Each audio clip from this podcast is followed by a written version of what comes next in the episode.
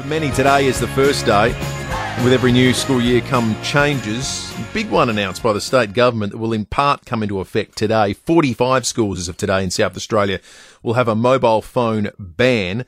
Uh, that represents more than a quarter of the state's 160 high schools. The idea is that by the middle of the year, by the end of term two, there is a complete ban on mobile phones in public schools. Blair Boyer is the Education Minister and joins us on 5AA Breakfast. Minister, good morning to you. Thanks for having me. Why, why couldn't all, all schools have a ban in place by today? Well, I guess we wanted to make sure that we gave schools a bit of time to work out how they would implement the ban at their site.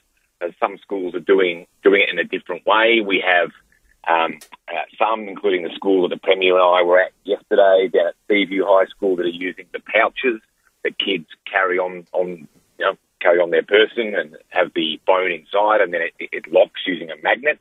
Um, some will use lockers, some will use um, school bags. In all cases, it needs to be uh, off and on airplane mode.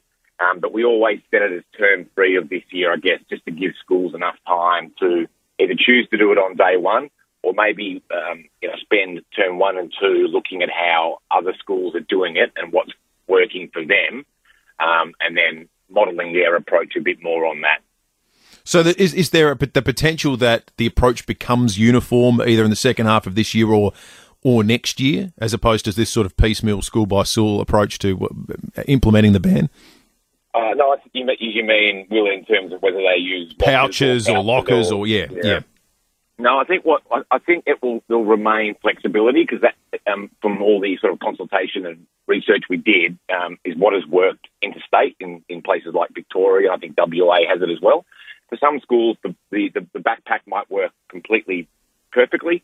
Others, the locker. Uh, need to keep in mind, not all schools actually have lockers. Like that was even a surprise to me when I learned that some time ago. I went to a school that had lockers. Some don't use those. Um, so I think having a bit of flexibility um, is important, but we will be there to support schools if they decide to use the pouches, you know, because there is a cost to those. Um, and if they feel that's the best fit for them, um, but they don't, for instance, have the resources possibly to, to you know purchase them. I'm very happy to have conversations with schools about how we support them to do it.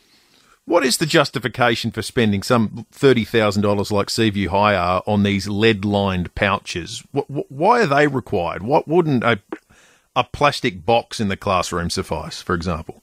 Yeah, um, the, the pouch technology is pretty impressive. Um, we got to have a, a good look at it yesterday, and the school is actually putting up 22 locking stations, or in this case, they will be opening stations because the students carry the pouch with them and they can open it. Um, they'll have it open and they can put the, the, the phone in and then close it themselves. But what they will need is the magnetic opener to get access to it and open it. So the school is putting these um, uh, boxes that have the opening device in 22 locations um, around the school. Uh, gets over some of the, I guess, issues in terms of who is responsible for the uh, device because the students get to carry it uh, on them. Um, so it's, it's, it's appealing to some schools, I guess. The trial that we did at Port Lincoln, which was really successful, and some of the feedback that we got from that, Will was, you know, about a reduction in poor behaviour, bullying, that kind of stuff, better uh, attention to learning in the classroom, that school did use the pouches. But there's plenty of other evidence out there which suggests that um, putting them away in lockers, they've got to be off and on airplane mode, eh, or in backpacks off and or on airplane mode.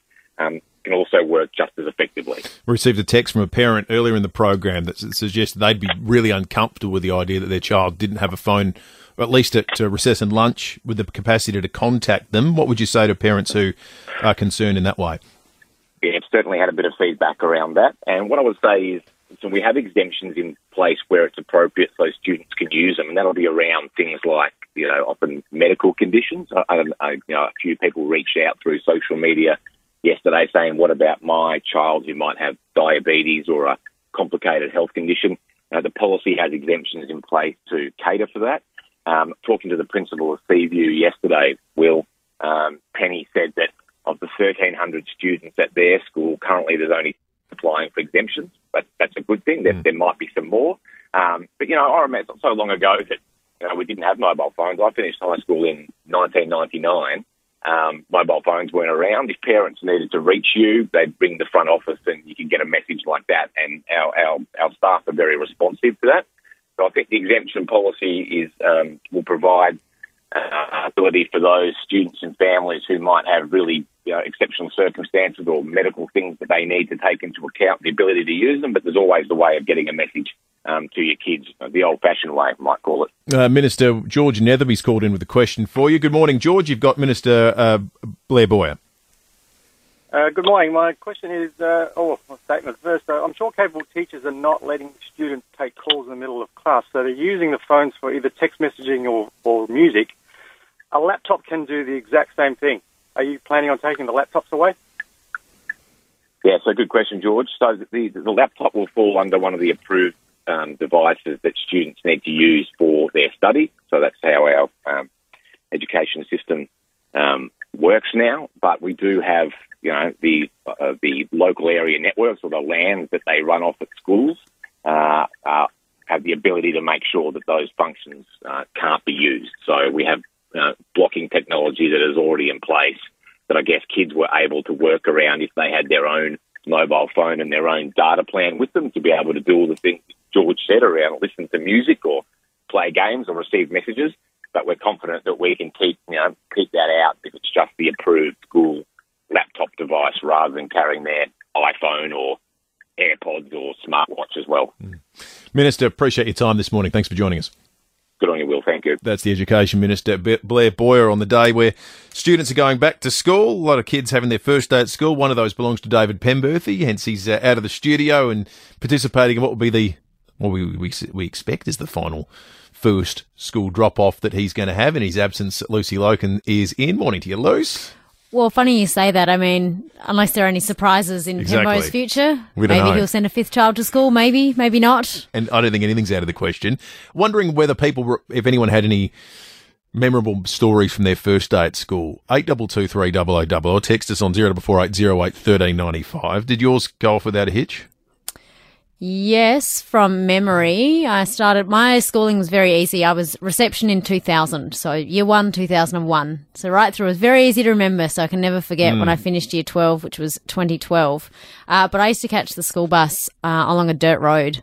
So, uh, in the country. So yeah, I used to jump on the school bus with my brother, uh, little me with this huge backpack. Uh, all being well, I think I think it did go well. I had my mum as my kindy teacher, so that oh, was, that helps. That started me off for for a good schooling at Riverton Primary. I was back in the day when before you had to be five years old to be in school. I think I was four and a half. I was way too young, and I think my first day at school started with me chasing my parents out. Uh, back back towards the car, as though I was trying to jailbreak, uh, and it didn't it didn't pick up from there. I think I remember getting very, very ill that first day, and I think I then had one day on and about four days off after that. Perhaps the trauma of the entire scenario. If you had a memorable first day, let us know. Eight double two three double o double o. Do we have a we had a prize we or something sure to give away do. We have a double to give away to an evening under the stars VIP experience. Uh, Saturday, the 11th of February at Unley Soldiers Memorial Garden.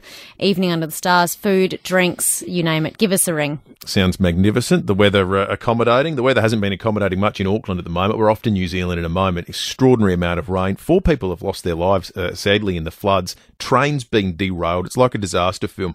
We'll bring you up to speed with the latest next. Get you across some of the uh, developing stories of the morning and go behind closed doors. David Penberthy and Will Goodings, 6 to 9, 5AA Breakfast.